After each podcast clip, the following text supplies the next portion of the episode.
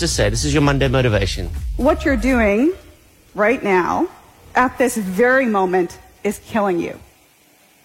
More than cars or the internet, or even that little mobile device we keep talking about, the technology you're using the most almost every day is this your tush.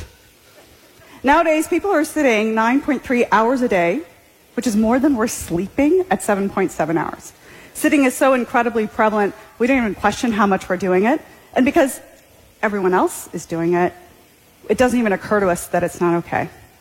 In that way, sitting has become the smoking of our generation.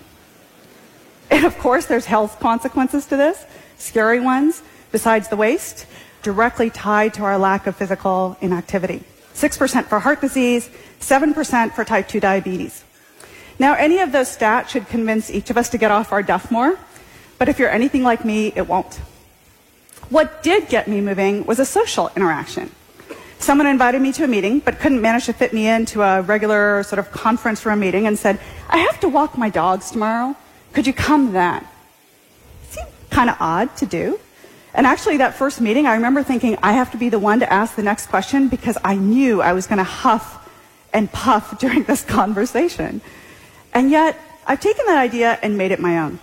So instead of going to coffee meetings or fluorescent lit conference room meetings, I asked people to go on a walking meeting to the tune of 20 to 30 miles a week. It's changed my life.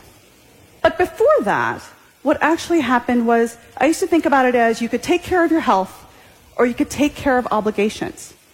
And one always came at the cost of the other. So now, several hundred of these walking meetings later, I've learned a few things.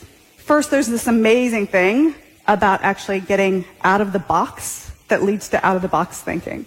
Whether it's nature or the exercise itself, it certainly works. And second, and, probably the more reflective one, is just about how much each of us can hold problems in opposition when they're really not that way. And if we're going to solve problems and look at the world really differently, whether it's in governance or business or environmental issues, job creation, maybe we can think about how to reframe those problems as having both things be true. Because it was when that happened with this walk and talk idea that things became doable and sustainable and viable. So I started this talk talking about the tush, so I'll end with the bottom line. Walk and talk. Walk the talk.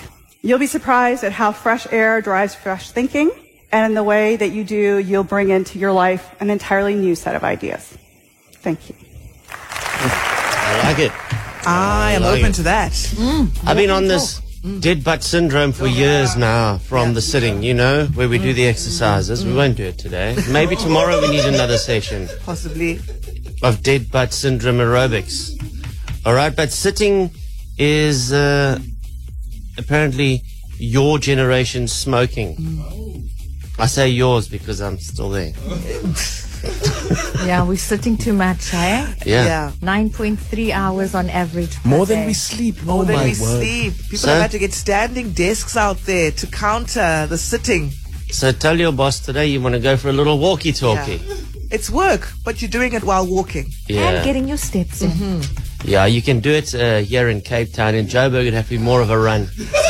While we're all looking over our shoulders. No, man, give Joburg a chance, man. Hey, No, hey guys, we're going for a run meeting today.